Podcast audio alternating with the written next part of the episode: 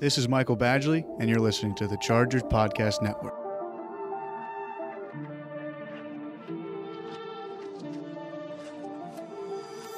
What's up, guys? Chris Hayre with you on a week four edition of Chargers Weekly as the Bolts head east to face Tom Brady and the Tampa Bay Bucs. We have an awesome episode ahead coming up a little bit later. Evan Washburn, who will be, I guess, patrolling the lower bowl this Sunday for Chargers Bucs. He'll join us a little bit later. We'll also be joined by the voice of the Chargers, Matt Money Smith, to see what's on the menu for week four, powered by Subway. But first, we catch up with the man who will be on the call this Sunday for Chargers Bucs, the great Ian Eagle. Ian, how are you, sir? Hey, Chris. Great to see you. Hey, listen, it's always a treat when you're on a Chargers game, and this could be a good one. I, I think we're, we're tracking to see the youngest starting quarterback in the NFL against the oldest, who also happens to be the greatest of all time. Yeah, I, I have a feeling that might be part of the narrative on Sunday down in Tampa look, we're all still getting used to the idea of Tom Brady wearing a different uniform than the New England Patriots. We've seen improvement each week from not just Brady, but the Buccaneers offense as a whole. And while Tom talked about playing to the age of 45 a few years ago and people just laughed it off, this is a real thing. He's 43 yeah. years old. And just watching the way that he has performed through the first three games for the Buccaneers, there's no reason to believe there's going to be this huge drop off where he would not be able to actually achieve it. 45 is very much on the table for Tom Brady. It is, and, and he's getting better, it seems, each and every game. Uh, I think three touchdowns last week, good game against the Broncos. You flip it over to the other side, Justin Herbert, he didn't even know he was going to start week two, and darn near almost beats the Kansas City Chiefs. And I know you called that Chiefs Ravens game on Monday night. Just early impressions of Justin Herbert under center for the Chargers. Yeah, very poised, and maybe in a way, Chris, better that he didn't know. Uh, yeah. Just go out and perform, not even think about it. Didn't have all of the butterflies because he didn't have to face the questions throughout the week. His understanding was he would be the backup. The unfortunate situation with Tyrod Taylor, and it pushes Justin into this prime time role, and he handled it incredibly well. Uh, the the questions will be when teams have tape, more tape on him, and as he settles in, uh, reality does also set in that right. you're the guy, you're the man. Uh, I've been really impressed with him, the way he handles himself. He's clearly a really smart guy. He's got all the physical tools that you look for. I thought it was a terrific story, just the background with his family and uh, the group text. They had no idea. no idea. And just imagine that this dream come true, and you don't even know in the moment because you didn't expect it. But uh, a lot of potential. And yeah, maybe this was not the clock that LA had counted on, but to know that this young guy could handle it the way that he did, that's a really good sign moving forward. And this is a completely different offense. You throw everything out the window from last year with no Philip Rivers, uh, but a couple of the constants, Keenan Allen and Austin Ekeler. I think Austin Ekeler is the leader in the AFC in yards from scrimmage, and and uh, Keenan Allen, a leader in targets and receptions. Some things don't change. It looks like Keenan, who was targeted 19 times last week, has already found that rapport with Justin Herbert. Oh yeah, I mean the numbers don't lie, and you could see that Justin was relying on the KG veteran when he needed a big throw. It was Keenan Allen that was on the receiving end. Uh, look, we've seen what the salaries look like around the NFL for the top level wide receivers. There's a reason why the Chargers committed to Keenan Allen. Uh, he's one of the best at, at what he does. His physical skills, along with how much he takes the route running seriously. Uh, yeah. Uh, that that to me has been what separates him. He's just a gifted route runner, which means he's a true student of the game. Austin Ekeler, I remember his rookie year when I had to do deep research just to figure out where he went to college, Western background. State. yeah, it, exactly. And uh, to to see where he is now, and, and to watch him grow. We've done production meetings with Austin when he was just starting to get some actual playing time. And you could just tell uh, how well liked he was, how uh, gratifying it was for him to achieve this. But I never sensed that this was an individual that thought, all right, I made it, I'm good, I, I defy the odds. He's someone that that carried this this confidence about him yeah. that has now revealed itself after the big money contract and now more responsibility. Uh, I, I would feel really good if I'm a Charger fan about that combination moving forward. At the skill positions, LA has got it locked down. You know, three years ago, you, you think of Austin Ekeler as an undrafted free agent, and now being the elder statesman in the running backs room, being a leader on this team. So Justin Herbert has great. You add Hunter Henry and Mike Williams to the mix, uh, a nice set of, of weapons. You flip it over to defense, and you've called countless Tom Brady Patriot games.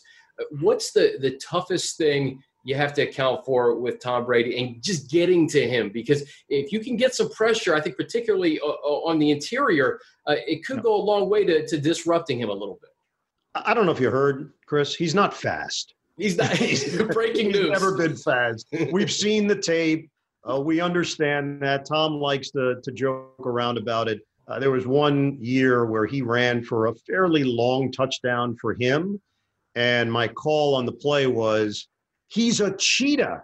And we had him a couple of weeks later, and and Tom in the production meeting, uh, he gave me a wink, like he knows, he gets it. But here's the thing: there's a pocket presence that is unmatched. He senses things, he feels pressure, and he's been doing that throughout his career. He compensates for the fact that he's not considered the most mobile, but it doesn't mean that he isn't agile. There is a difference, and that agility gets him out of spots and allows him to make the plays downfield.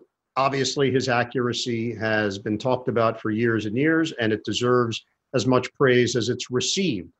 Every pass, he will look back on and view exactly what went right, what went wrong. That's right.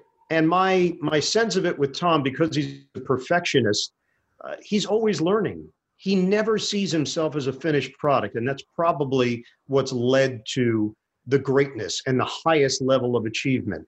He's never, ever just okay with his performance. He's always looking for that little extra something. That's right. And, you know, Joey Bosa, when you have the injuries that the Chargers do, unfortunately, on the defensive side of the football with no Derwin James, no Drew Tranquill, no Melvin Ingram, Justin Jones, Chris Harris Jr., all these guys, unfortunately, within the span of three, four weeks go down. Um, they still have a, a, pretty solid pass rush with, with Bosa and Tillery and Uchenna. But, you know, I, I want to get you out of here on this. I just, your overall thoughts through the first three or four weeks of the NFL season. Obviously, a season unlike any other. Unfortunately, we're seeing some injuries, um, and we still don't know. Maybe other than Kansas City and Green Bay, Seattle, uh, there, there's a few teams that I think haven't really showed themselves yet. Yeah, Chris, as you know, I do a lot of games between TV and radio over the course of an NFL season.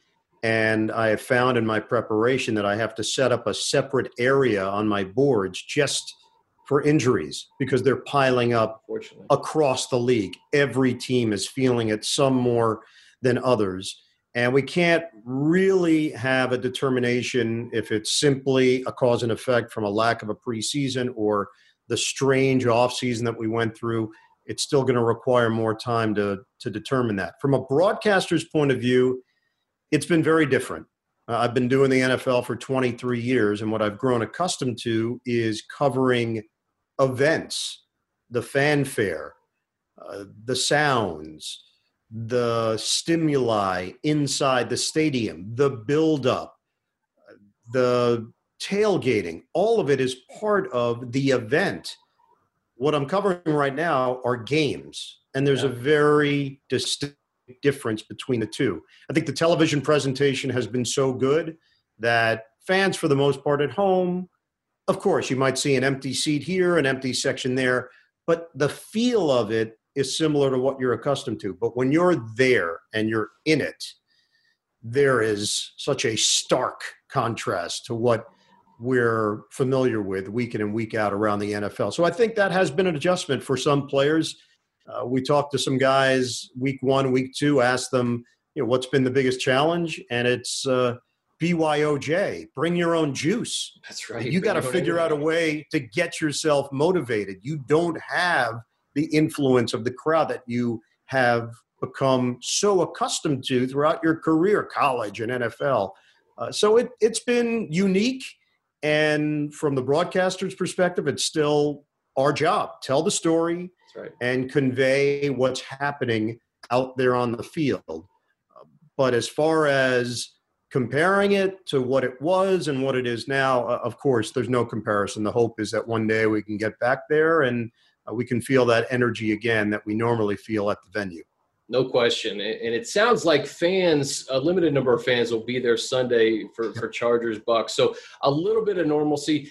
But at the end of the day, I'm happy we have football back. I'm happy you're calling this game, and I hope this is the first of many Charger games for you guys, Charles Davis, Evan Washburn. Yep. And I can't thank you enough for your time, and uh, look forward to seeing you down the line.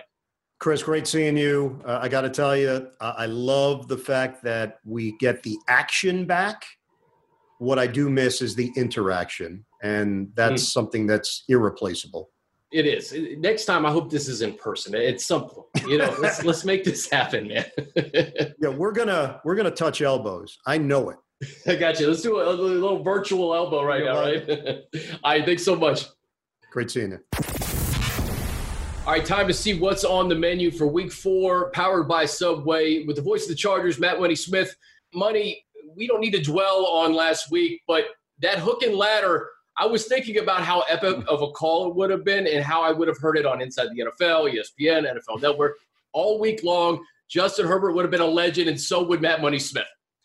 Well, either I would have been a legend or I probably would have got fired because I think um, I was I was excited when I saw it developing. You know, you're so high up from the, in the broadcast booth, you're on the seventh level, and that play was right in front of us, as opposed, you know, we're in the corner of the end zone as opposed to being on the other side of the field. So when you're that high, it's like watching the coach's film, and it's all right in front of you. So we see it develop, and I'm watching Austin streaking, and I just got you know the adrenaline started pumping. So I think I probably would have acted like a complete fool. Um, I don't know. I, I, honestly thought maybe I'd be singing like peanut butter jelly time, peanut butter jelly time. Like it would have been ugly. It would have been stupid. Everyone would have been singing with you, though. That's yeah. the thing. It would have been legendary stuff.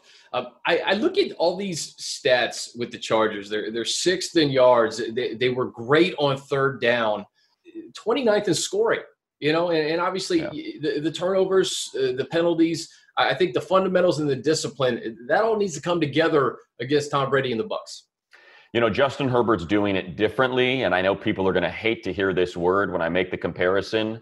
Um, but it's very similar to the Raiders offense of last year, where mm-hmm. everyone's like, oh, look at Derek Carr's completion percentage. Oh, look at them on third down. You know, they're the number five offense in the league. And you're like, yeah, and they're scoring 18 points a game and they're seven and nine. And that's you got to punch it in the end zone, you know, and that's that's the reality. And man, it was. I thought I thought the game against the Panthers, unfortunately, reminded me of so much from last year and what plagued this team, which is you get in the red zone and you had back to back goal to goes that were pushed back to the 20 by illegal hands to the face and two different situations. Now, one resulted in a touchdown, but one didn't. Um, and you just and that happened all the time last year. They would get into goal to go, and next thing you know, holding penalty, ineligible man downfield, offensive pass interference, and it just felt like this game reminded me so much of what we had to live through in calling games last year, where you're like, man, this they look like the better team out there, but they're not going to win the game. And it's just, I, I've got to imagine for the players and coaches, it's awfully frustrating to see those numbers. The fact that they were 75% on third down, were great against third down uh, defensively, and they just couldn't score points. This defense has always been that bend but don't break too. I mean, I think the Panthers were one for six in the red zone. That that, that Joey Slye. if the Panthers didn't have Joey Slye, maybe maybe the Chargers would have won. But yeah. Um, it, it's bend but don't break. They they held up, but at the same time, when you have two rookies with three turnovers in the first half, you got to get at least one. You got to get at least one, yeah. maybe two, to, to try to even that up a little bit. Yeah, and I think you know it, it's definitely an adjustment that's going to have to be made because we've now seen it two weeks in a row where the defense has been stout. Uh, they have frustrated the opposing quarterback, but the adjustment the quarterback makes is just getting the ball out quick. You know, they're not pushing it downfield, and that's to some degree playing into the offense's hands. Now it's great that they they don't break and they do hold them to field goals, but when they're running seven eight minutes off the clock on a drive and the Chargers are turning it over or they're not cashing it in for any points, you're going to dig yourself a hole. Or you're going to keep a team around like you did with the Chiefs two weeks ago because you're not cashing it in for touchdowns and all that bend doesn't break. All it does is it runs the clock out. And yeah. you end up at the end of a game like, holy cow, we outplayed the Chiefs, but we're going to overtime. And I would assume that's not something the coaches or players want to be saying to each other standing on the sideline. Um, I think the other issue is – and again, just kind of speaking to that, and you heard it come from Coach Lynn after the game. He's like, look, we, we got to figure out how to take the ball away. Uh, it's great that we're top three in points allowed, but if we're not taking the ball away and we're negative in the turnover differential, probably going to lose the game because yeah. if you just you know look at the historical stats for the Chargers since Coach Lynn became the uh, the head coach, if they're negative one, they haven't won a game. They're 0 and 6. If they're negative three, like they were, I don't even count the fourth one. If they're negative three, I think yeah. they were 2 and 15. So it's like you, you got to turn, if that means more blitzing or what, playing more man, more press man, and just trying to force the action, I think it's worth taking a shot or two on that.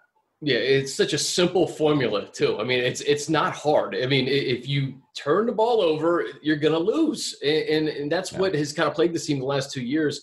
Uh, you know, I think offensively, what I liked from Justin Herbert was that perseverance, man. When, when you make a couple tough mistakes, and he said it in his post-game press conference. What an opportunity to go 99 yards and try to win the game. He darn near almost did that, money. Yeah. I mean, and that's that's what you heard from Coach and from Tom Telesco after the game. You know that that's what you want. You got to have that. Got to have a chalkboard. You know, you, you can't have uh, you can't have a sharpie and a, and a legal pad. It's got to be a whiteboard that you can erase, and you got to forget those mistakes and move on to the next drive and just bounce back. And you know, he did that. And and look, there were some great that that throw to Keenan for a touchdown was brilliant. I mean, it, those are the splash plays that you see that get you excited.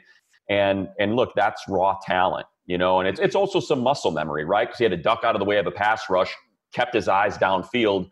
You know, I'm, I'm not trying to say that Justin Herbert's better than Lamar Jackson, but you look at what happened to Lamar when the rush got to him. He drops his eyes. He's running around. He's fumbling the ball. He's taken 25 yard sacks you know, in Justin's defense, his eyes are always downfield. And and that's how that pass to Keenan happens. In just a split second, he's able to duck his shoulder and with that arm strength, uh, put that ball, you know, in, in the in the place. I mean, maybe it was a little bit low, but in a place where only Keenan could get it and it couldn't be picked off. And that's what you get excited about. And I think that's kind of where you have to, if you're gonna if you're gonna celebrate that, well, then you got to accept that there's going to be some mistakes. There's going to be bad interceptions that he didn't see you know, a, a, safety creeping underneath that that was there waiting for for a pass, you know, like like he threw to Keenan uh, two weeks ago against the Chiefs, or just trying to force the ball in when a corner clearly had a step, you know, on his receiver that, that's going to intercept it. So, you know, the fumble wasn't on him. He just didn't feel the pressure coming from Bulaga yeah. that, they just kind of, you know, let that block go there. Um, and clearly he's ailing a, a little bit because he has not looked like the way he looked in that first week. So, you know, they'll, they'll adjust and I, I got confidence in them like you said that 99 and a half yard you know almost 99 and a half yard drive i think builds a lot of confidence having to convert third and fourth downs to keep it going all nfl teams go through it some teams get hit harder than others uh, the chargers that, that injury bug man continues to bite them you look at the defense Derwin james goes down Drew Tranquill goes down you put Justin Jones, Melvin Ingram, and now Chris Harris Jr. all on IR. Hopefully, some of those guys come back sooner than later. Um, depth is being tested on both sides of the ball. The offensive line, Trai Turner was inactive. Brian Bulaga goes out. You lose Mike Pouncey. This is one of those weeks where you, you got to find a way to win, and and with the guys you have, guys have to step up in the absence of some of these big name players. Well, when you know when you're down so many talented players, you can't. You got to play mistake free football, and yeah. and go into the defense, man I got to believe that for for Coach Lynn and Coach Bradley, it's it's got to just be maddening, you know, to extend. And look, Joey's Joey Bosa is one of the most, you know, the, the, one of the best pass rushers, if not the best pass rusher in the NFL. And you know, when you jump on hard counts, you know, two out of three weeks now to extend drives that end up resulting in points, man, that's tough. And I know it's hard because he's trying to time that thing and he's so darn good at what he does, but it's frustrating. You know, the I think it was Tillery that lined up over the center that turned three points into six. Yeah. Um, you know, like that's just you got to clean that up. You, you just cannot when you have no Melvin Ingram, Derwin James, Justin Jones, like you said, now no Chris Harris, and now you're going up against Tom Brady, man, you better play a clean game. You, you cannot afford to give, you know, it's bad enough when you give Teddy Bridgewater extra possessions um, and extra first downs. Uh, it, it's, it's death if you do that to Tom Brady. So what's on the menu in Tampa Bay? What do the Chargers need to do to, to get to two and two against Tom Brady, 43 years old versus 22 year old Justin Herbert?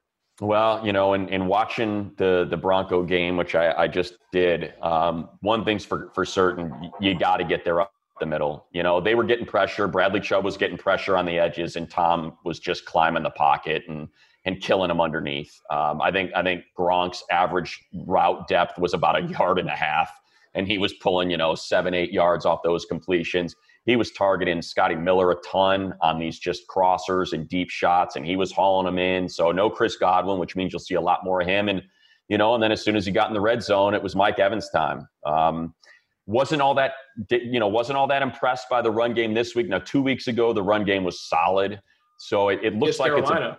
it's a, yeah exactly against Carolina, eh, which is you know why it's kind of baffling that that the Chargers weren't able to do a little bit better in that category. Granted, it was turnovers; they were, you know, they were sure. rushing for over four yards a carry. But you know, so I think in terms of defensively, you know, hopefully it's it's Tillery, and I don't know if you're, you know, you maybe think about putting Joey in there as well, and and maybe throwing Tillery on the outside, you know, because they were playing him at some big end and putting you know Bosa against one of those interior linemen because they certainly seem to be a little bit leaky against the Broncos and and when they were, that's when when Brady got frustrated. Uh, sack, fumble, uh, a couple different sacks in there, and, and he gets frustrated. Um, and certainly, that's what you got to do. I, I, think defensively, offensively, it's gonna be tough. Shaq Barrett's good, man. That dude can freaking rush the passer, and really good. You know, White you, is good as well.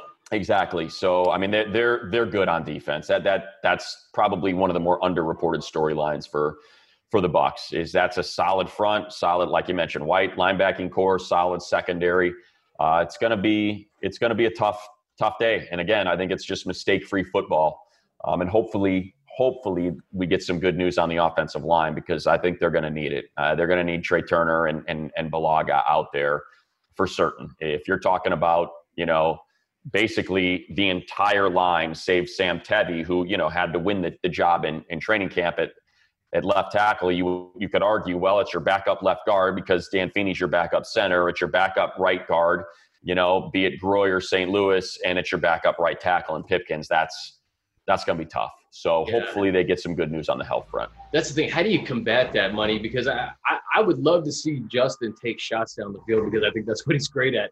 Um, but he needs the time to do that. So you know, it's it's that it's that balance of okay, do you have the personnel to have Justin kind of drop back because I tell you what, that was a beautiful pass to Mike Williams down down the field. He got called for offensive pass interference. I'd love to see more of that from number ten. Yeah. Yeah, and I'll tell you, man, I, I just you, you, hate to to relive calls. You don't deserve to win a game if you turn the ball over four times. You know, and again, I'll just say three times. Yeah, yeah, yeah. it's just it's when you're negative three in the turnover department, you're probably going to lose that game. So I'm not making excuses, but man, that is just such a tough call to to make. You know, it's not like it was a straight stiff arm. He's just kind of their arm fighting together. And I think it was the flag was thrown because those two defensive backs got their feet tangled and went tumbling to the ground. Uh, if that doesn't happen, I don't think that flag comes out. So that's frustrating. Um, but but you know the good news is it's there. And and look, Herbert was under pressure against the Panthers. They were it was so weird, you know, and watching their first two games, they rushed three 95% of the time. Uh, yeah. It's almost like they were setting up for this particular game. They didn't have a sack. They had one quarterback pressure. And then in this game, they're bringing blitz 50, 70% of the time. They're bringing five guys at him. And he stood up and he stood tall in the face of it. You know, he still threw for 300 yards. He still completed over 60% of his passes.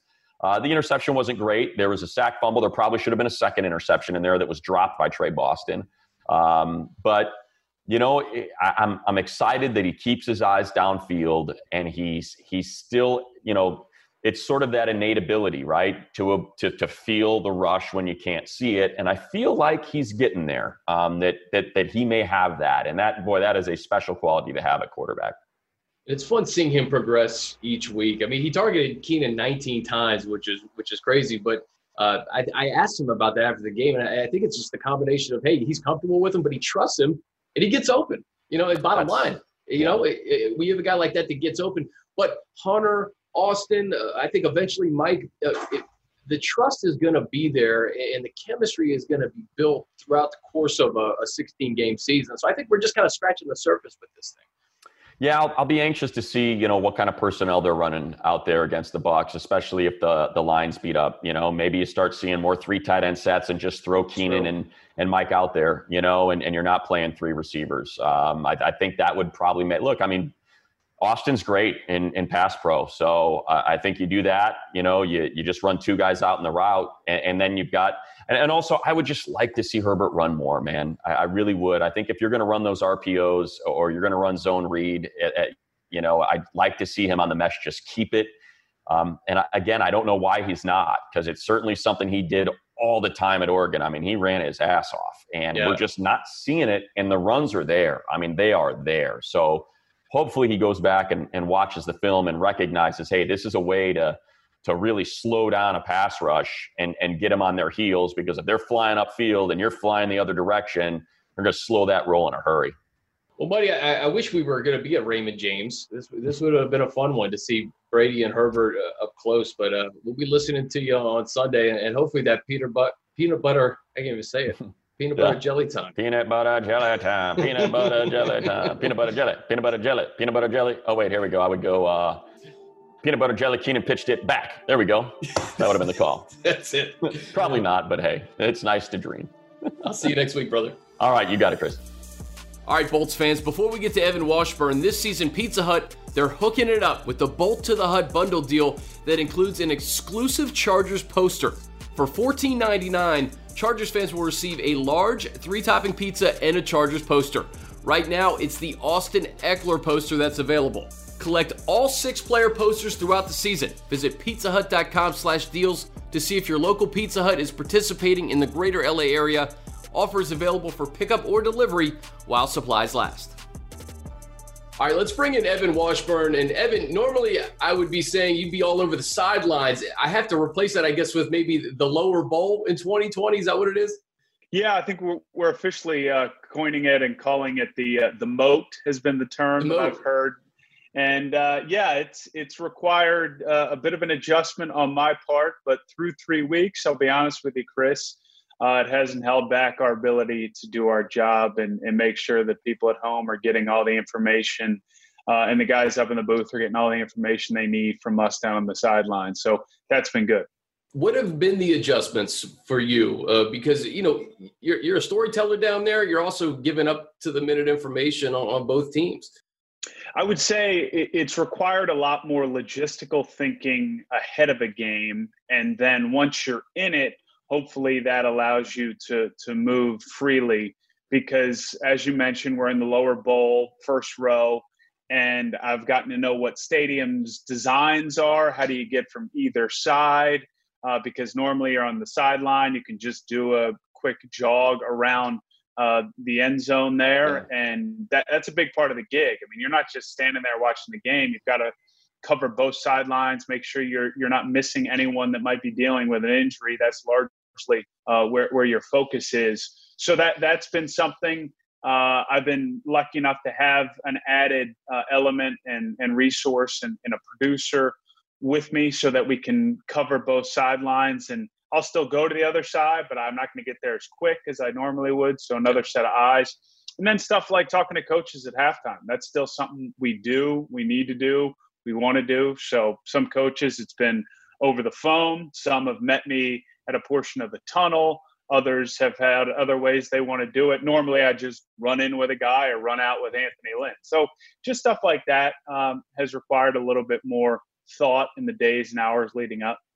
You know, there's no shortage of, of storylines in this one. I think it, you look at the quarterbacks, it, we could be seeing the, the youngest quarterback in the NFL versus the greatest of all time and the oldest. I think probably first glance, that's what you're looking at, number one. Yeah, I mean, you, you always start with the QBs uh, for the most part, and, and, this one would definitely be that case, just because Tom is still figuring things out there in Tampa, and this is our first chance to get eyes on him in person as a network with CBS. So I know that's a big deal. And then Justin, uh, who's thrust in there in a really unique way in week two, but has looked very comfortable and has really played, in my opinion, extremely well and has made some incredible throws and, and really handled himself impressively for a guy, as you mentioned, who's still so young the age difference i think is, is 20 years seven months and seven days to, to, to be exact. I don't think there's ever been a, a, bigger age gap between two quarterbacks but you mentioned justin how comfortable he looked in these first two games. He didn't even know he was going to start week two. Made a, a, couple of rookie mistakes last week but uh, you know i've talked about it all week the, just the perseverance to nearly go 99 yards. They were a hook and ladder away from, from winning yeah. that game against carolina. Uh, what have you seen from Justin, not only on tape, but just you know talking to people around the league and, and, and their thoughts on this young man, only 22 years old. Well, I'm I'm really struck by his his pocket presence and awareness, and and we all knew the athlete he was, Chris, coming out of Oregon, and the plays he could make with his legs, and he's done some of that through his two starts. But those plays where he's he's feeling the rush, keeping his eyes downfield, two hands on the ball, stepping up in the pocket firing a pass, whether it be the Keenan Allen touchdown or just some of the plays downfield. That's where I've really been impressed. The arm strength I knew was something that was that that people were impressed by. Again, coming out of Oregon, but again to see it on an NFL field with pass rush coming out of the pocket, making plays where he doesn't have that solid footing and the great platform to get it off. I mean, those are the things that struck me, and and I think we're continuing, and the discussion around Justin will continue over the course of this year as long as he has the job, however long that is. And then when he takes over um, in earnest here, whenever that may be, is going to be, yeah, the turnovers, but uh, the, the, personality side of things. He seems comfortable. His teammates, and you would know better than I, but seem to really rally around him. That was such a hot button issue during the draft process. Did he have that alpha personality necessary? I, I, think one thing guys respond to being thrown into that moment, um, teammates, and, and not seeing them flinch at all. That's right, and it's all about results. And you know, offensively, uh, it, helps that he has weapons like Keenan Allen and Austin Ekeler and, and Hunter Henry. Uh, on the other side, Tom Brady, you've called countless Patriots games. How strange is it going to be for you to to see Tom in Tampa making start 287 on Sunday? It's really strange, Chris. I mean, I, I, do think outside of maybe Baltimore, I don't know, over the course of the last seven years, New England is the organization we've covered the most. And that's been a lot of Tom Brady. And it, it is, it's still odd for me doing prep, watching him play for Tampa, but then listening to him talk, he still got the same approach, his attention to details through the roof, never satisfied despite the results, all those things still exist. Uh, I, I, know his energy level and excitement to try and make this thing work with all these new pieces is there. So uh, I, I, am I'm truly excited to to see what it's like when you when I can actually be uh, physically uh, somewhat distanced, but uh, in person watching it. Evan, just a couple quick ones for you. You know, mm-hmm. the AFC, the landscape we know about the Chiefs, we know about the Ravens, the Steelers look strong out of the gates, the Titans, um, Patriots. There's an extra playoff team this year, and you know for the Chargers, these one-score games have really hurt them over the last two seasons. Uh, they have a big stretch where they have Tampa and New Orleans before they come back to the Jets. Uh, what have you seen from the Chargers over these really these last three years? They, they were 12 and 14.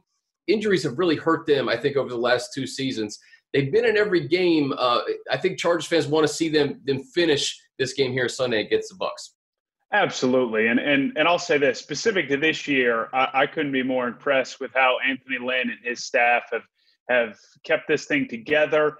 And and you pointed it out. I mean, it's pretty clear that this team could could be three and zero, oh. and and you are what you your record says you are. I'm a believer sure. in that, but that doesn't mean you can't describe and depict what occurred to keep a team from winning a close game. And last week, it was pretty clear. It was the penalties and turnovers. And and and again, that's where I think the focus lies. The injury thing to me is it's not an excuse; it's a reality and, and something that that has to be part of the discussion. I mean, this is another season where it's not just the total because going through it this week and, and you know this it's it, it's not as if their ir numbers are consistently atop the league but it's the impact and the players that are on the ir that that really hurt the continuity that these team this team has or doesn't have. And and that's what those groups that you mentioned out of the gate kansas city baltimore they've been able to keep continuity for the most part. So uh, I see the Chargers as a team that's going to have a tough stretch here. Uh, everybody knows that, but has shown the capability and the potential to be a team that sneaks into the playoffs with the, the benefit of that extra team. And the final thing, you have such a unique vantage point each and every week at these games. Any observations that just listen? I know a lot of things are just not normal in 2020, but just what you've seen through the first quarter of the season obviously a lot of teams have been staying safe. We we see the news with with uh, Tennessee right now, and and that's kind of a fluid situation as we tape this. But uh, any observations that that may be a little bit out of the ordinary? The whole thing's out of the ordinary. the whole, I mean, like, all of 2020, I, I should say. It, it, it's it, it really. I'm I'm incredibly impressed with the way the teams have approached this season under all the protocols that are forcing us to do this on Zoom, forcing us as a network and broadcast teams to do things on Zoom with coaches and players. But where I really have found the oddity and, and something that I'm continuing to work through is the game day experience. Uh, I, my first three weeks have been in venues without any fans, and it is really, really odd. I'm I'm impressed by the the what fans at home are getting with the increased uh, artificial audio and and the work that we're doing to try and make it feel normal. But in the stadium you can't hear any of that. It is yeah. crickets. It, it's it's not the audio people are getting at home. So it's forcing us to and more so for Ian and Charles upstairs to continue to keep that energy up. But I have to find ways to make sure that I'm not harping too much on the environment in the stadium because it's not necessarily what the folks at home are getting. And the performances to me still have been impressive, but what you lack is just these emotional waves that make uh, sports in general, but especially NFL sure. football, so much fun to watch on TV. But for us, when we're lucky, to experience in person. So it feels more like we're covering a game as opposed to an event. Now, Tampa will be my first stadium that's going to have some fans, reportedly around 10,000. And from everybody I've talked to, that actually makes a huge difference. It oh, makes yeah. it feel a little bit normal, even though we're used to, at some venues, 70,000. Well, you better watch those fans in the moat. Hopefully, they're not in the moat in your way of it. Yeah, I well, I, the my my my early scouting report, as I mentioned, you kind of have to get ahead of things. Is you're still able to avoid most people and uh, and keep that distance as as you navigate through. But look, as, as I said out of the gate, the fact that we're doing this, there's games. Um, I'll deal with any logistical challenges might uh, occur. No question, man. Well, hey, I always love when you guys are on a Chargers game, and I hope to see you at SoFi Stadium sooner than later. Here, yeah. it's, it's week four, so I'm hoping that you guys uh, get on the call for for a game or two out here in LA, man. Always appreciate your time and best of luck on Sunday. Thanks, Chris. All right, guys, that's going to do it for us. A big thanks to Evan Washburn, Matt Money Smith, and Ian Eagle for joining me. And of course, thanks to you all for listening. Be sure to download and subscribe to the Chargers Podcast Network wherever you listen to podcasts. We just debuted Better Half on Tuesday, a new episode of Playmakers on Wednesday, Puro Chargers today, along with Chargers Weekly, and of course, the final drive after every Chargers game, win, lose, or draw. We'll see you on Sunday for that. Have a great weekend, and until next time, I'm Chris Hayre.